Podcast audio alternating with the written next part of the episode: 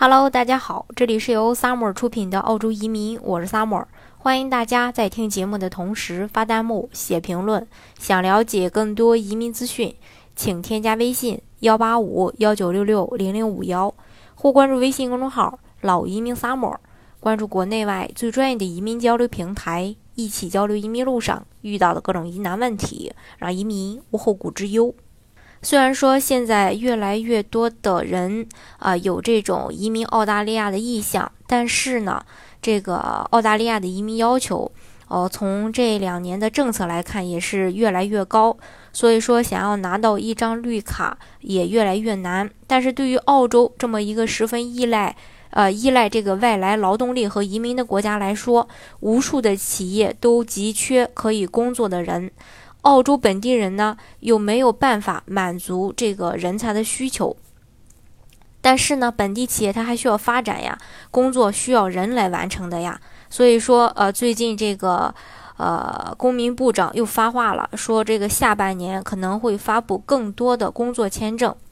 我相信呢，大家对这个四五七签证并不陌生啊，它是在这个去年的时候哦废除的。那想当初，呃，废除这个四五七签证的时候呢，就是想要给本地人更多的一个就业机会。但是经过一年多的这个呃证明啊，本地人根本没有办法来胜任，尤其是相对偏远地区的这个呃企业，大城市人口比较集中，越来越多的人会选择涌入呃涌入这个大城市，而偏远地区呢，则就呃成了这个没人宠的呃这个 Plan B。那如果没有政府的支持，很难雇佣到足够的劳动力。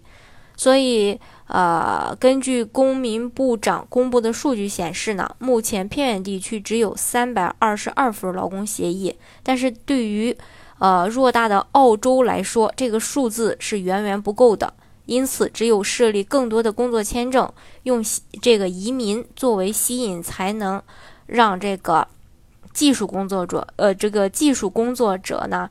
将这个目光啊投到这个偏远地区，否则呢，偏远地区，呃，可以说是，呃，大多数人都不愿意去。因为不过呢，这个当地经济和企业呢，呃，也没有办法得到这个发展。所以，为了促进这个偏远地区的发展，啊，公民部长就想在这个下半年，呃，出台更多的这个呃签证。那最开始发放签证的地区将会是昆士兰北部以及西澳的呃 Goldfields。那这片土地对于人才的科这个需求呢，已经远远超出了人们的想象。那这些工作签证一定会标注一项内容，就是工作期满将会自动转为永居，而只有这样才能让人选择在这里。那塔州呢，它就是一个例子，州政府。这个州担保政策实施后，大量想要获得永居的人，呃，就涌入到这里了。同时呢，事实也证明了，带动了当地经济的发展，甚至也带动了房价的上升。所以说，政府觉得这样的方式可以再去尝试。另外呢，公民部长还提出了一份紧缺职业清单，比如说昆州的北部。因为呢，这里相对旅游业比较发达，每年呢也会有大量的游客来这里游玩儿，呃，也有潜水的这个游客，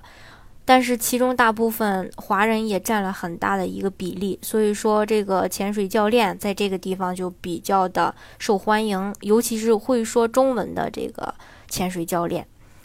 那。或许大家可能会说，潜水教练这么难，呃，跟自己好像没什么关系。其实也不是，任何人都要有都有这个机会去成为一个潜水教练，只要你通过他的这个考试，拿到这个潜水的呃教练资格证就可以了。另外呢，这个呃西澳的话，因为呃发展矿产嘛，就非常需要这种工程师，钻井的工程师。